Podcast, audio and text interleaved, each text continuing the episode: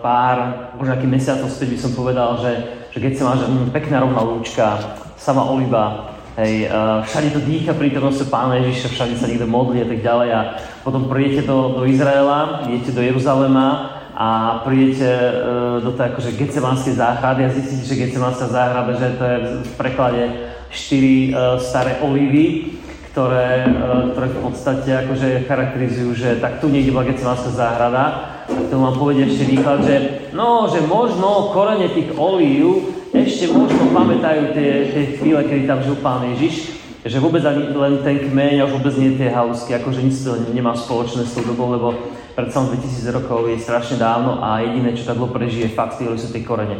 Takže veľmi s veľkou fantáziou musíte sa prechádzať Getsemanskou záhradou, aby ste mali pocit, že vážne, že tu chodil Pán Ježiš, ale mm, keďže sa pozrieme na to okolie, ten potok Kidrom, ktorý tam tečia, proste všetky tie okolité veci, tak naozaj viete, že to je to miesto, kde Ježiš fakt bol tej Getsemanský záhrade. Takže len taký úvod, že, uh, že niekedy máme ideálne predstavy o veciach, uh, ktoré sú, ale zrazu zistíme, že to vôbec tak nie je. Ale viete, čo tam úžasné, že aj keď ste v tom Izraeli a tie veci nie sú, ako by sme si predstavovali, toto je iba jedna z tých vecí, ktorá fakt nevyzerá, ako by sme si predstavovali, tak e, jedna, jedna vec je platná, že je to miesto, kde Ježiš naozaj reálne žil a jeho osoba tam bola a on sa díval na tie isté veci, ktoré vy vidíte. Díval sa na tie isté brány, ktoré dodnes stoja.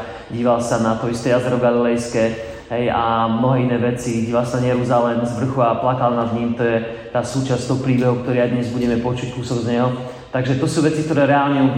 Tak to nás môže pozbudiť, že Ježiš naozaj v tej Getsemanskej záhrade a v tom okolí sa, okolí sa pohyboval. A ja som nazval, neviem, či si dávate názov nejaké, nejakým vašim témam alebo tým, tým slovám. Ja som si to nazval tak sám pre seba, že, že tvoj život má byť odpovedou na tú Ježišovu otázku. A my dneska budeme dva, dva také texty si všímať. Uh, ja som ich vybral, môžu, môžu byť aj na skrine, že? A jeden teda, čo sa povedať na úvod, že vieme všetci o Getsemanskej záhrade. Viete, čo, čo sa tam udialo v Getsemanskej záhrade? Každý z vás to vie, čo sa tam stalo, viete? Uh-huh. Dobel tam Judáš v noci, hej, lebo teda chcel zrádiť a hľadal tiché miesto, kde by ho zradil. A Getsemanská záhrada bolo miesto, kde učeníci s pánom Ježišom často chodievali a modlíval sa tam celé, celé hodiny, čiže to bolo miesto, ktoré bolo fakt tiché. Dneska je to stred mesta, rušná časť mesta, kde sú stále nejakí turisti, je to také dosť náročné. Všetci obzerajú tie štyri olivy, hej, proste to je také zvláštne. Ale naozaj Getsemanská záhrada bolo miesto, kde oni odpočívali. Ale Getsemanská záhrada bola miesto, kde kde, e, kde, bol postavený, e, kde bol postavený veľký lis a kde sa spracovával ovocie, to ovocie, olivy. A tam priamo na tom mieste, kde ho, kde ho brali, keď boli dozreté, ich aj vytlačili a ten olej uskladňovali. Takže aj samotné meno Getseman sa záhrada znamená lis v preklade. Voľný preklad hovorí niekde, sa, kde sa vytvára tlak, aby sa niečo získalo. Ja už ak trošku ste uh, chvíľku niečo viete o Pánu Ježišovi, tak viete, že tá jeho modlitba v Getsemanskej záhrade, že to je úplne ako by, ako by kopírovala to, čo sa tam dialo, že to bol obrovský tlak na jeho, na jeho uh, aj myseľ, na jeho ducha, na jeho dušu, proste na celú jeho osobnosť ako človeka, že čo urobí so svojím životom. Viete, že v Getsemanskej záhrade sa, dá sa povedať, vybojoval ten najväčší boj, a že ten kríž to už bol, samozrejme, že aj tam trpel a tak ďalej, ale v Getsemanskej záhrade Pán Ježiš zápasil o to, či sa, či sa nedá nejako z tej, z tej cesty, či sa to nedá nejako inak vyriešiť.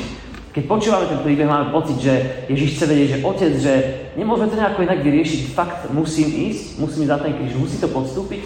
A to sú otázky, ktoré pre niektorých ľudí znamenajú, že Ježiš nebol taký pevný, ako to vyzeralo, alebo že sa bál, alebo že, že Pán Boh sa dá nejako obmekčiť. Že Pán Boh možno mal inú cestu, že keby Ježiš povedal, že nechcem tam ísť, tak Pán Boh by si našiel iný spôsob. A to sú také podpichovačné otázky ľudí, ktorí, ktorí si hovoria, či ten Ježiš bol vôbec správny alebo nie. Ale ja chcem, aby sme si dnes dali teda ten text. Môžeme?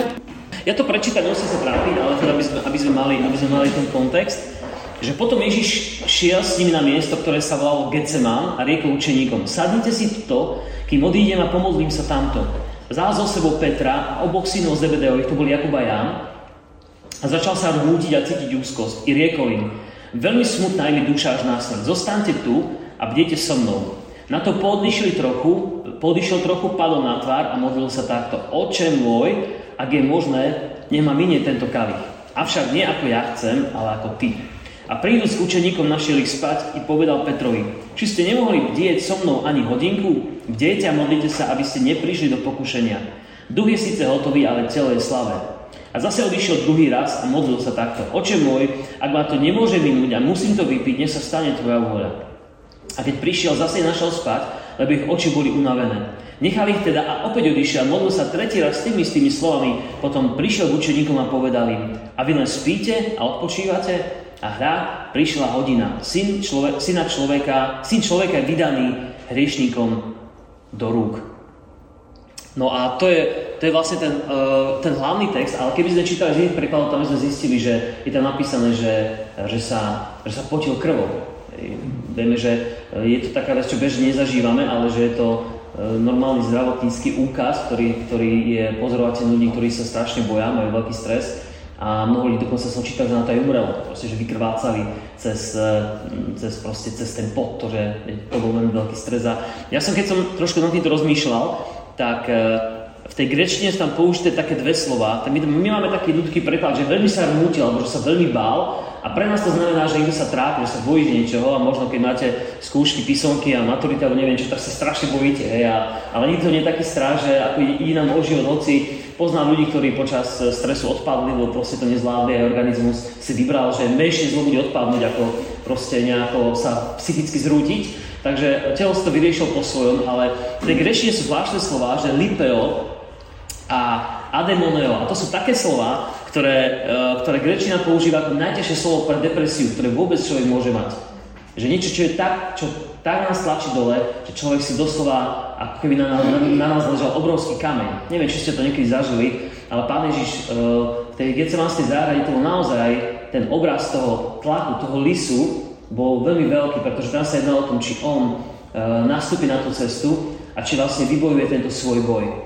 A keď Pán Ježiš tam zápasil v tejto Getsemanskej záhrade, tak mm, bola otázka, že či teda naozaj ide o to, aby zomrel, alebo, alebo ide o to, aby nejakým spôsobom Pán Boh našiel inú cestu. Ľudia si povedia, že no však Pán Boh to nejak inak spraviť, hej, ale my vieme, že prvá, boh je, prvá vec je tá, že Boh je tak spravodlivý. Poď, v pohode. Prvá vec je to, čo vám chcem povedať, že Boh je tak spravodlivý, že Boh si nemôže, boh nemôže vybrať iný spôsob na to, ako si vybral tejto, že, že dokonalý, dokonalá obeď, bezriešná, môže byť obetovaná za človeka.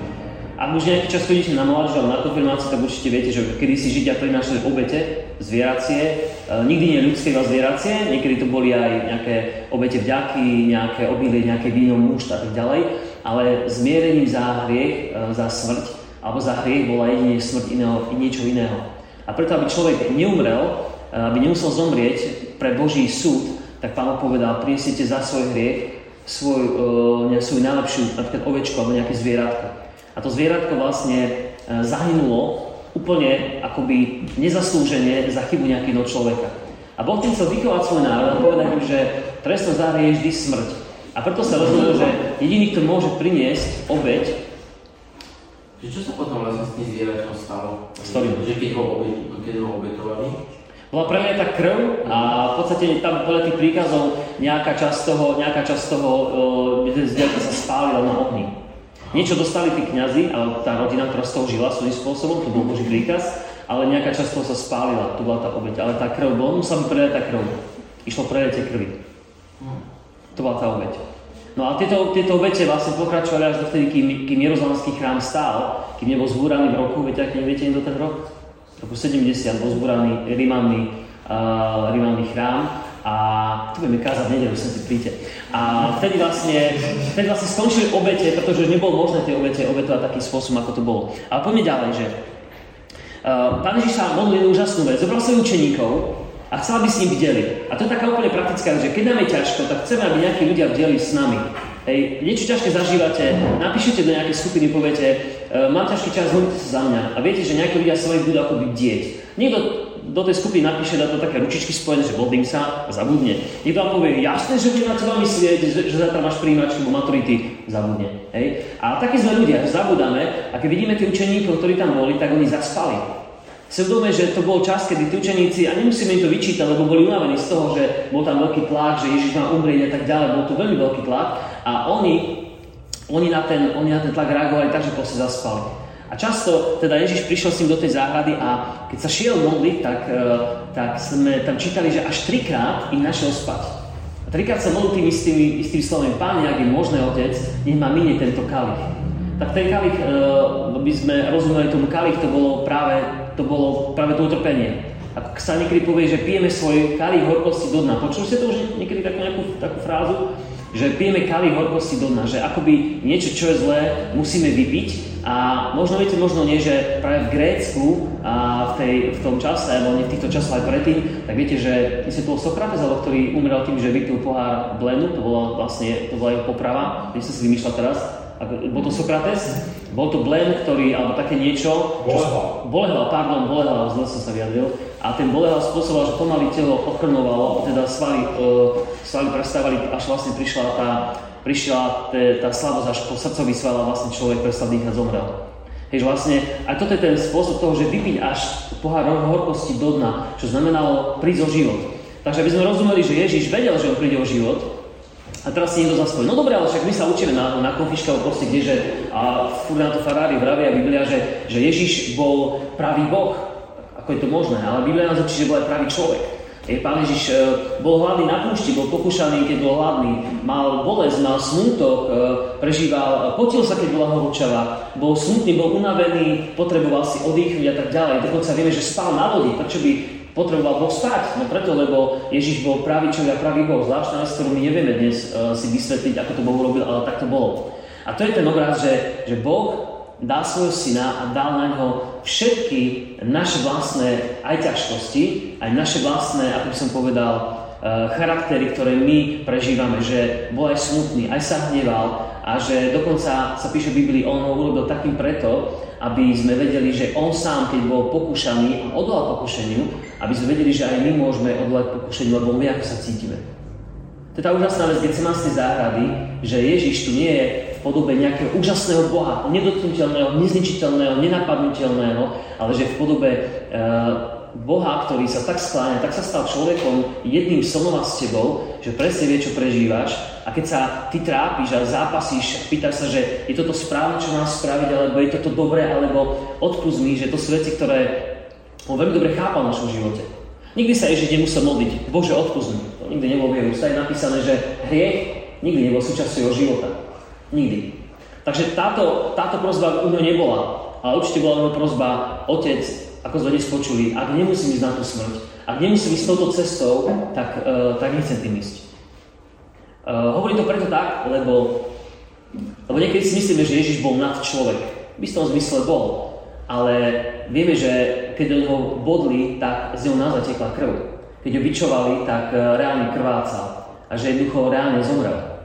Hej, žena Fejková smrť, niečo také na 3 dní niekde utlmili a on proste tam potom vstala, proste hor, všetci boli ste nadšení, reálne umrel. Takže Ježiš reálne zápasy v Getsemanskej záhrade. Ja chcem ti povedať to, že, že uh, aj my no, mnohokrát máme sa také Getsemanské záhrady. Povedzme si pravdu, kde sa bojíš, kde sa trápiš, Pane, mám fakt, fakt cestou to mám ísť. Možno, že vieš, ešte neúplne vo svojej mladosti, možno áno, a niekto má nejakú chorobu, alebo nejaké ťažkosti, alebo stratíš blízko človeka, alebo neviem čokoľvek, alebo sa stiahuješ, alebo prežíva v svojom živote takú ťažkú vec, ktorá pre teba v tom tvojom svete je tak veľká, že by sme mohli prirovnať, že sa podobá uh, podobné veci v živote dospelého človeka. Viete, my dospelí máme nejakú tendenciu zľahčovať veci našich detí a svojim, ale prosím ťa, nejaký tvoj kamarát chcel byť zle, čo ťa po ňom kopni ho a ideš ďalej, nevieš, hej. A to dieťa si myslí, že môj otec ma neberie vážne, hej. Je, ono to vyznie strašne vtipno, lebo ja to tiež tak niekedy robím, ale sa uvedomím, že to nie je dobré, lebo v podstate ten, to dieťa má obrovský problém, z jeho pohľadu obrovský problém, ale z môjho pohľadu je to ako nič, Ale pre mňa to je niečo obrovské. A tak vlastne Pán Boh e, tým nechcel povedať, že naše problémy sú nič, pretože však ja to prekonám. On nám tým ukázal, že aj on v tých problémoch bol rovnako, by som povedal, e, veľmi tlačený a bol vlastne e, rovnakým spôsobom, mm, mal proste rovnaký tlak. A tu chcem povedať ešte to, že keď o tom rozprávame, tak ten kalich, ktorým bol prinútený vypiť, bol to, bol to kalich Božej, Božieho hneva, Božej zúrivosti voči hriechu človeka. Že Ježiš sa, to nešlo o nejaké také, že no dobre, tak ja to prekonám. Tu išlo to, že, že Ježiš vedel, že na neho, na neho budú vložené všetky tie hriechy ľudí, aj naše dnes. Možno si povieš, aké to môže, že 2000 rokov niekto trpel za mňa, keď ešte nevedel, či tu vôbec na tomto svete budem a, a kto vie, či to nie som náhoda a tak ďalej. Ale že vlastne Boh už vtedy vedel, že Ježiš pil ten kali horkosti a Boh si vydal celú zlosť na ňom. A v tom čase, keď, to, keď sa modlil, to ešte tak nebolo, ale keď prišiel ten čas na kríži, že Boh vylial celú, všetok svoj hniev na svojho syna, aby ho nemusel vyliať na teba. Toto je, toto je ten obraz, prečo Ježiš sa tak veľmi toho boli. A to nadvezuje na tú tému, že Ježiš na kríži, to budeme dnes skoro sa potom hovoriť, že Ježiš na kríži povedal, že, že otec, otec môj, prečo si ma opustil? Bože môj, ani nie otec, ale len Boh. Bože môj, prečo si ma opustil? Prečo som zostal úplne sám, oddelený od, od Boha? Hej, čo je niečo úplne nepredstaviteľné. Takže ten kalich to nebola obyčajná bolesť. Išlo o totálnu oddelenosť toho od nás a vlastne od Pána Boha. A hoci Ježiš viackrát hovoril, že on je ten, ktorý musí ísť trpiť a tak ďalej, viete, že Pán Ježiš viackrát predpovedal svoju smrť. A keď to hovoril, tak Peter mu povedal, Pán Ježiš, poď na chvíľku, musím niečo strašne dôležité vysvetliť. Počuj, Pán Ježiši, ty nemôžeš zomrieť. To ako rozmýšľať, prosím ťa? Veď my v teba veríme, my tu máme svoje, my sme obetovali svoje životy a ty ideš umrieť, to nemyslíš vážne. A Ježiš mu povedal, viete čo, poď za mňa Satan, lebo ty si ten, ktorý ma pokúšaš, že ma odvádzaš od správnej cesty. Takže Pán Ježiš vedel, čo ho čaká a napriek tomu tej zá, z tej záhrady Getsemanskej bojoval tento boj, ktorý bol taký strašne, taký strašne náročný. A e, chcem tu povedať jednu vec. Máme tam ten veršik niekde. Áno. Áno, to je 2 Korinským 5.21. Toto je veršik, ktorý, je, ktorý sa môžete naučiť na spameť a keď ti bude veľmi, veľmi zle a sa budeš zúfať nad svojim životom, že všetko je úplne zlé, alebo že proste, že Boh ťa nemá alebo ten hriech, ten tlak diabla je veľmi veľký, tak v 2 Korinským tento verš 5.21 hovorí, veď toho, ktorý hriech nepoznal, čiže Ježiša, ktorý vôbec nemal nič s hriechom, bol od neho vzdialený ako sever od, výcho, od, od východu, od sever od juhu a západ od východu, že urobil ho hriechom za nás, aby sme sa v ňom stali Božou spravodlivosťou. Že on urobil niečo, čo bolo čisté, urobil hriechom a nám dal tú svoju čistotu. Taký obchod v odzovkách, taká zámena. Keď, tamto, keď to vidíš, tak tamto presne, že my, ktorí sme hriešni, vzal náš hriech na seba a my sme získali o čistotu. Jednoducho Boh sa pozerá na teba, pokiaľ som dal svoje srdce, ako na čistého a svetého. Ako je to nepredstaviteľná vec a asi nás to, asi nás to veľmi zahabuje, ale je to tak, že Boh na nás nevidí žiadnu chybu a vinu, pokiaľ sme mu vyznali svoje hriechy. Pretože on na Ježiša všetko vložil v Gecemanskej záhrade. O toto Ježiš zápasil. Lebo vedel, že tá oddelenosť, odlučenosť od Boha je tak veľká naša. Neviem, či, to, či, to, či sme vôbec stave to prežiť, že aká je naša odlúčenosť od Boha kvôli nášmu hriechu. Že len klámeš, alebo len, len si vymýšľaš, len, len si škaredo rozprával o niekom, alebo hovorí, že si mi ďaleký, pre tento hriech by som ťa mal zabiť, hovorí Boh. Ale ja som sa rozhodol ti dať čistotu. A Ježiš tú čistotu vybojoval v Getsemanskej záhre, keď si povedal, že Pane, že ak je to nutné, tak ja ten kalich vypijem, ja tam pôjdem. A keď si všimneme, tak v iných evangelistoch je to inak napísané trochu, je tam napísané, že trikrát sa modlil tú istú modlitbu. Hej, keď sa pýtaš, ako dlho sa modlí, lebo ako dlho sa máš modliť v nejakom probléme, tak ti dám maličký návod. Ten návod tu je. Išiel večer so svojimi žiakmi, po večeri pánovej, po poslednej večeri šli do Getsemanskej záhrady. Hej, cestou Peter ešte rozprával, ako ho nikdy nezapri, akože ale fakt, ale že, ale že ja naozaj nie.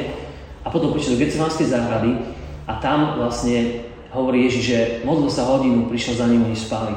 Išiel sa znovu modliť, znova prišiel znova spať. Trikrát za to stalo. Z toho môžeme dedukovať, čo nemusí byť pravda. Že 3 hodiny sa Ježiš modlil, možno aj viac za to, aby vyhral tento boj. A tak si to povie nejaký taký brutál veľký kresťan, že no tak, trikrát, 3 hodiny sa modliť za niečo, však sa pomodlím, ale to pôjde, nie? Som pevný vo viere. A vôbec to tak nie. Proste mnohokrát vo svojom živote zvádzame boj, niekedy sa modlíš aj hodiny, aj dní, a neviem, či sa modlíme tak, aby sme, nech sa povedal, že počili krv, ale že sa modlíš tak vážne, že tak veľmi ti niečo záleží. A niekedy sa povie, že no tak pomodlím sa za kamaráta, lebo to chcelo do mňa, no tak Pane Bože, prosím ťa, daj mu to a to. Však urob podľa svojej vôle, amen, už bežím aj niekde inde. Ale Pán Ježiš úplne hlboko bojoval v tej Getsemanskej záhrade a 3 hodiny, možno aj viac, vádzal boj s tým, aby, aby, aby sa pripravil na tú odlúčenosť od Boha, ktorá znamenala, že Boh na ňu vloží všetky svoje hriechy. Hej, a neviem ako, čítal som príbeh človeka, ktorý povedal, že, že sa mu stala taká zvláštna vec, bol to tavič pri vysokej peci, ktorí mali nejakú úlohu tam proste púšťať to železo a také tie všetky rôzne veci, čo tam robili. A im sa stalo, že to železo, bol to veriaci človek a sa mu stalo, že to železo mu kvaplo na nohu. Hej, to ako no kvaplo, chápete, to je taký obraz, že kvaplo železo, no. Ale akože to bol, to bolo aké tam láva, proste keď kvapol, doslovne kvapol kus železa na nohu a je zvláštne, že napriek všetkým tým odevom, ktoré mal na sebe, že on o tú nohu nakoniec neprišiel, tiež zázrakom nejakým božím, ale že on vtedy si uvedomil takú zvláštnu vec, že tá bolesť, to pálenie, niečo, čo nemohol uhasiť, odstrániť zo seba, to nejako chce oblieš vodou a rýchle to dáš pod vodu a je dobre, ale že vlastne to bolo niečo, čo mu preparovalo vrstvu za vrstvou až k jeho nohe a som to dostal až na kosť. A on povedal, že, že on sa tak vtedy uvedomil, že možno Ježiš tak cítil proste ten tlak tých hriechov a to všetkého, čo, čo, na, čo na neho bolo vložené a nie iba jeden ale všetky hriechy, že ako vážne Boh berie, berie naše hriechy a že ako veľmi sa rozhodol zo svojej lásky to zameniť, aby my sme mohli žiť len, aby, aby umrel. Že aké to, veľká, aké, to, aké to veľký boj. A Ježiš tento boj vlastne vybojoval. Takže preto na to pamätajme, že ten, ktorý nepoznal hriechu, urobil ho hriechom za nás, aby sme sa my v ňom stali Božou spravodlivosťou. Ja myslím, že naozaj uh, nebol to strach z toho, že to nezvládne, ale to ten strach od, od, od oddelenosti od Boha, od svojho Otca Pán, už nebudem s tebou.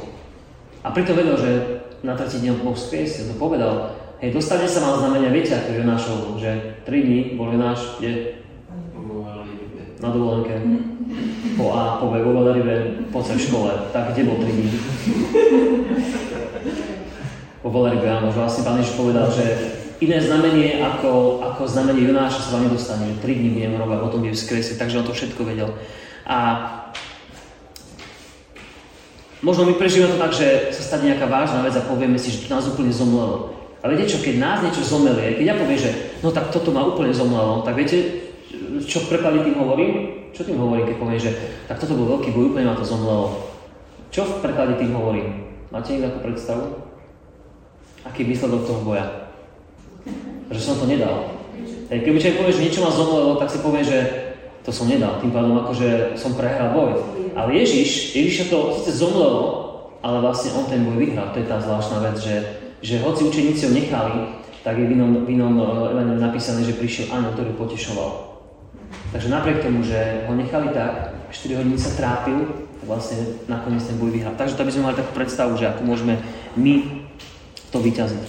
Uh, Ježiš teda nezomrel ako mučeník, ale Ježiš šiel na smrť s vedomím, že to bola vôľa jeho otca a že čelil tej smrti úplne sám, že to bola, to bol ten jeho, to bola tá jeho podstata. Že on nešiel ako niekto sa obetoval, ale vedel, že to je Božia, Božia vôľa. A uh, chcem tu takú vec, jednu ešte dám taký jeden obraz. Možno viete, že v živote človeka, uh, keď sa na to pozrieme z tohto pohľadu, sú dôležité dve záhrady. Viete, ktorá? Určite už viete. Nie tá s jablkami doma, ale... Rajska. Prečo rajská? Pretože v rajskej záhrade, áno, to v rajskej záhrade sa ľudská vôľa, ja si robím podľa seba, spôsobila náš pád do hriechu a my sme sa narodili v hriechu. Rajská záhrada znamenala, že človek si vybral svoju vôľu, ale Ježiš sa veď ako modlil, Otec, nie sa moja vôľa stane, ale tvoja. Dve záhrady, ktoré zmenili náš, náš život. Jedna na zle, a druhá nás zachránila. Preto, preto je tá Gecemanská záhrada taká veľmi dôležitá, významná, lebo v tom tlaku Pán Ježiš povedal, Otec, ja chcem prežiť tú oddelenosť. Viete čo, raz sme sa rozprávali, keď ten známy príbeh o, o Ježišovi, ktorý skriesil Lazára, je tam napísané, že zaplakal. A jeden, čítal som úžasný komentár jednoho, jednoho muža, jednoho starého kazateľa, on povedal v tom komentári, že, že on to vždy, keď sa táto modlil, vždy tak vnímal, že Ježiš, Ježiš plakal nad tým, ako veľmi smrť ničí toto ľudstvo, ako ľudia strácajú blízky. A preto plakal nad tou smrťou, že ako proste, nielen na to straty súcitom s, tým, s tou rodinou, ale že plakal, že on tak vnímal vždycky, že on tak cítil, že, uh, že proste ako, ako, ako, Ježiš, ako Ježiš plakal nad tým, čo sme stratili tým vzťahom s Bohom. Možno je to vec, ktorá nám tak nepríde, ale je to úžasný pohľad toho, že ako Boh niekedy môže človeku ukázať, že ako veľmi, ako veľmi ho mrzí a mrzelo to, že sme stratili ten vzťah s Pánom Ježišom kvôli nášmu hriechu. Ako veľmi musel Ježiš prísť, aby nám to bolo odpustené. Ako veľmi dnes žiješ z toho, že v Getsemanskej záhrade ustal ten boj že ho to zomlelo, ale on to obstal. Že proste vyšiel z toho ako víťaz. Takže preto hovorí, tvoja vôľa nech sa stane, ale nie, nie moja. A v liste Rímanov napísané, ak, teda, ak, a tak teda ako vinou jedného pádu jedného človeka došlo k zatrateniu všetkých ľudí, tak zásluhou jedného ospravedlňujúceho skutku došlo k životodárnemu ospravedlneniu všetkých ľudí. Lebo ako skrze neposlušnosť jednoho človeka mnohí sa stali hriešnými, to je ten Geceman. Sorry, to je ten raj. Tak skrze poslušnosť jednoho človeka mnohí budú ospravedlnení. A tu prichádzame k tomu, prečo Ježiš na tom Golgotskom kríži povedal Bože môj, Bože môj, prečo si ma opustil? Čo myslíte? Bol tam Ježiš úplne sám? Ako to, ako to vidíte vy? Čo by ste povedali, že prečo bol? Hneval sa? Mohol sa hnevať? Mohol to povedať nejaké, nejaký, nejaký výrok, ktorý sa očakával? Alebo prečo povedal? Inak neboli to úplne vlastné slova. Viete o tom, že to boli slova zo Žalmu 22? Myslím 22. Čo vlastne už tam je napísané, že Bože môj, Bože môj, prečo si ma opustil? Takže to boli prorocké slova, že Boh sa rozhodol týmto spôsobom urobiť niečo. A neviem teda, čo to vás vyvoláva, ale ja si myslím, že, že jediný, jediný, kto mohli zažiť, my to tak nevnímame, ja tak nevnímam, ale si myslím, že jediný, kto mohli zažiť pocit odlúčenosti od pána bol tak podobne ako pán Ježiš, podobne ako on. Viete, kto boli? Nie. Poďme hlbšie. Nie. Viete, kto mohli tak zažiť tak odlúčenosť od Boha, že takto prežili, ako, ako možno teraz pán Ježiš alebo čiastoč. Viete kto? Nebudem vás trápiť Adam a Eva. Adam a Eva sa dívali tvárou v tvár. Oni sa s Bohom prechádzali za večernou vánku, chodili spolu proste na nejaké rande, rozprávali sa, oni boli úplne spolu. A zrazu, keď museli odísť, tak, eh, tak jednoducho oni už nemohli byť Boha. Proste oni už neuvideli. Si predstaviť, že sa rozpráva s niekým a z nikdy už toho človeka neuvidíš. Žiadny FaceTime, žiadne nejaké videorozhovory. Proste nič, nikto neuvidíš jeho tvár, lebo si prišiel o ten vzťah s ním. A Ježiš preto na kríži sa mohol podobať tomu, že Bože môj, prečo si ma opustil, prečo ťa nevidím tvoju tvár. A myslím, že na toto strašne chýba dnes, že, že my to tak necítime, že nevidíme Božú tvár. Že, že sme si takí spokojní, že a tak dneska som sa modlil, ale Pavlo nič nekolo, až však nevadí, žiť ďalej. Hej, že všetko automatické. Za čo si vďačný? A tak, nič extra, bežný deň. Za nič som vďačný, že Nemáme ten, ten vzťah k tomu Bohu, tak ako to vlastne On povedal. Preto Ježiš, keď na tom kríži bol a povedal, Bože môj, prečo si ma opustil? Tak tam je ako by fakt bolo vyliaté, vyliaté to žeravé, doslova tá láva, to železo tých hriechov, ktoré vlastne mali úplne zničiť Pána Ježiša Krista. Takže to znamená byť oddelený od Boha. A to by sa nebolo stalo, e, nebolo by sa stalo, nebolo by sa stalo to, že my máme väčší život, keby Ježiš nebol oddelený od Boha. Že to je tá úžasná vec, za ktorú dnes môžeme byť vďační. Že je to, znie to desivo, znie to hrozne, ale je to naša jediná, jediná, jediná záruka. Otázka je, teda vieme si predstaviť Ježišovu odpoveď, alebo čo by povedal Boh na tú otázku Ježišovu. Bože môj, prečo sa ma? Čo myslíš, čo by Boh povedal svojmu synovi na kríži? Skúsme niečo vygenerovať. Čo by mu povedal? Bo to bola otázka, nebola básnická otázka, hej, že honí to do plena, aby to tam bolo, aby bolo verš na viac. Prosím? Mm-hmm. Ťažká vec, lebo viete, že Jan 3.16 hovorí, že, že Boh tak miloval svet. Viete, aké to, viete, aké to musí byť desivé, keby som ja ako otec povedal svojmu dieťaťu, mám tu jedného syna, poviem, že, že vieš, prepač tým, ale ja milujem toho človeka viac ako teba, ja ťa obetujem, lebo chcem, aby on žil. Nehnevaj sa na mňa, prepač mi to.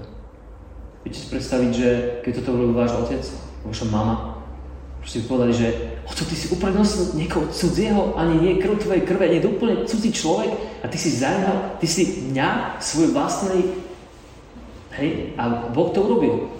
A že proste pre to vyzerá úplne depresívne. Ja som si napísal takú vetu, čo, pár vie, čo, čo si myslím, že by mohlo byť, môžete, roz, môžeme rozmýšľať, že ja som si napísal, že pretože, teda otázka je, prečo si ma opustil? Pretože, syn môj, Ty si sa rozhodol postaviť sa na miesto vinných hriešnikov.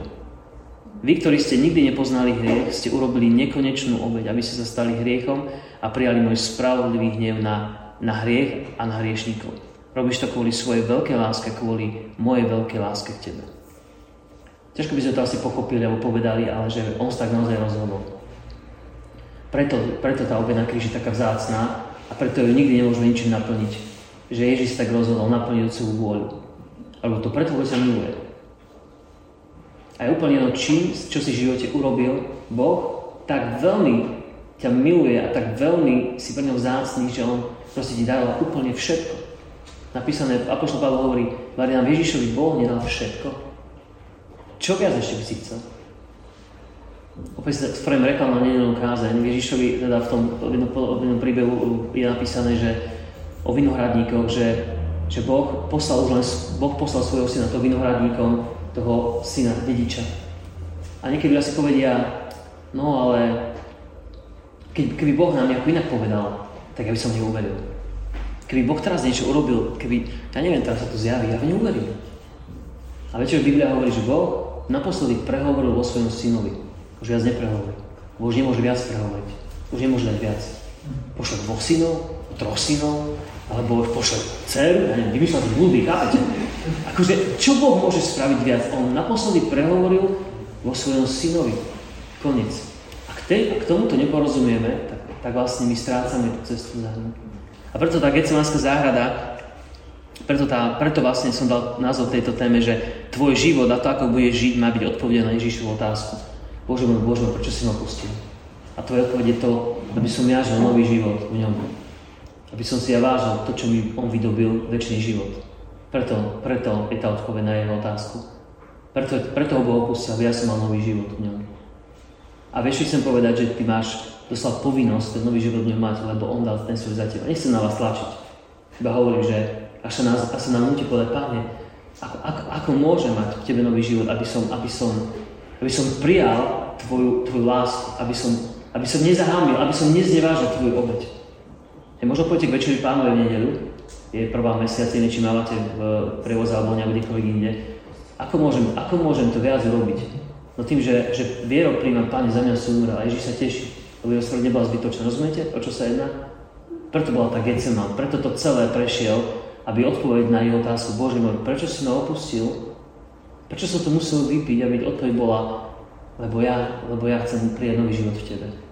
Toto vlastne Ježiš urobil. Tvoj život má byť odpovedou na Ježišovú otázku. A tak, ešte možno iba na záver, je tam napísané, že keď Ježiš sa domodlil a tým učení sa znova chrápkali a tak ďalej, tak povedal, poďme. Ale to nebola otázka, to, nebola, to nebolo také, také povedané, že poďme, že utečme, zmizneme, alebo, alebo ale to bolo také rozhodné, že poďme, nech to, to, čo sa má stať, nech sa to stane že som pozbieral silu, mi dal idem do toho, bude to ťažké, ale ja do toho idem. Takže keď sa mám, keď tam pôjdete niekedy, tak si pripomente, že nejde o tie 4 olivy, čo tam stoja. Ešte, by the way, dajme si, lebo som už donesol fotky z Izraela, tak si dajme, prosím vás, tie olivy. Nejde o tie 4 olivy, čo tam sú, ale ide o to, že naozaj, čo sa na tom mieste stalo. Nezáleží na to, či v Izraeli budete vidieť veci podľa toho, ako, ste, ako ste si predstavovali, ale že tam sa stali tie veci, ktoré Ježiš dal, ktorý vytláčal uh, tie ťažké veci. A viete, keď my sme v strese a v tlaku, väčšinou z nás, sa vidú tie zlé veci. Keď nás niekto tlačí, tak povie, ty, že tlak z nás má vytlačiť tie dobré veci. Že sa máme upnúť na Pána Ježiša a On potom z nás vytiahne to, čo v nás je. Že môže žena nepriateľovi, že môžeš sa modliť za nich a podobné veci. Nebeský Otec, ďakujeme Ti za to, že Ty si sa díval na svojho syna, Ty si ho potešoval, Ty si bol tak blízko jemu, tak si ho obklopoval svojou láskou, tak si ho podporoval, ako my, ako my by sme radi dali svoj život doslova svoje dieťa. A keď sa dívame na dieťa v inkubátore, ktoré leda prežíva, my by sme urobili prvé posledné, aby mohlo žiť, aby sme mu dali svoje srdce, svoje dýchanie, aby žilo, aby sme mu zabezpečili budúcnosť. A ty, otec, si takto sa díval na svojho syna, keď bol v Getsemane a keď bol sám, keď sa bál. A keď si vedel, že ho opustíš, že, že, že to bude ťažké a ty si sa díval na jeho utrpenie, smrť, na to, keď si na ňo vložil všetky, svoj, všetky hriechy e, svojich detí, židov i nás, a napriek tomu, Pane, si to urobil, lebo si nás miloval, lebo si videl dopredu ľudí a generácie, ktoré budú skrze jeho obe zachránené, Pane. A my dnes nevieme pochopiť, ako je to možné, že tak si miloval, lebo my tak nevieme milovať. Ani svojich, Pane, nie to ešte cudzích.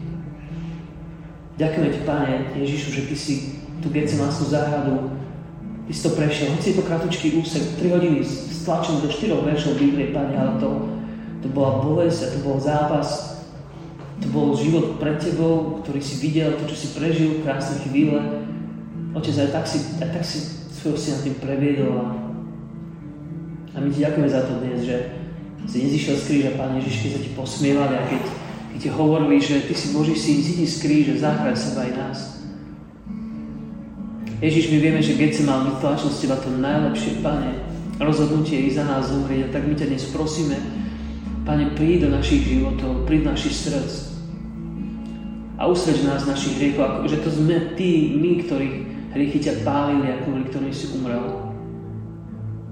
My sa modlíme dnes, Pane, zmiluj sa nad nami. Daj tí, ktorí ti nedali svoje srdce, ti ho mohli dať.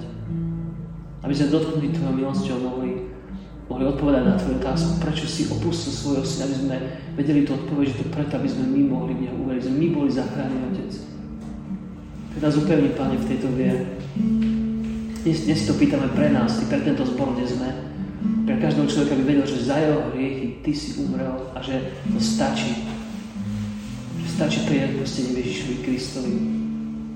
Pokáni sa, obráti, zrieknem sa hriechov. A Ty človeku odpúšťaš, dávaš nový život už tu na zemi začiatok toho života, Pane. Tak ťa len prosíme dnes. Daj nám pamätať na tú Gecemanskú záhradu, na to obrovské víťazstvo, Pane. Nech my v našich vlastných Gecemanských záhradách sme sme tiež takí rozhodní, že nepoľavíme v modlitbe, ale že budeme ti dôverovať a spojať sa na teba. Pane, sa dáva do tvojich dnes. Každý pán kto dnes chce dať svoje srdce, nech tak urobí, aby sa dotkol jeho srdca, aby mohol odísť ako nový človek. Tak nám to, Pane, daj prosím, kvôli Tvojmu synovi, nášmu Pánu Ježišovi Kristovi, ktorý, ktorý k nám prehovoril a ktorý je posledný a že nič nebude. Že v ňom je všetko, Pane, tak nám otvor srdce. Amen.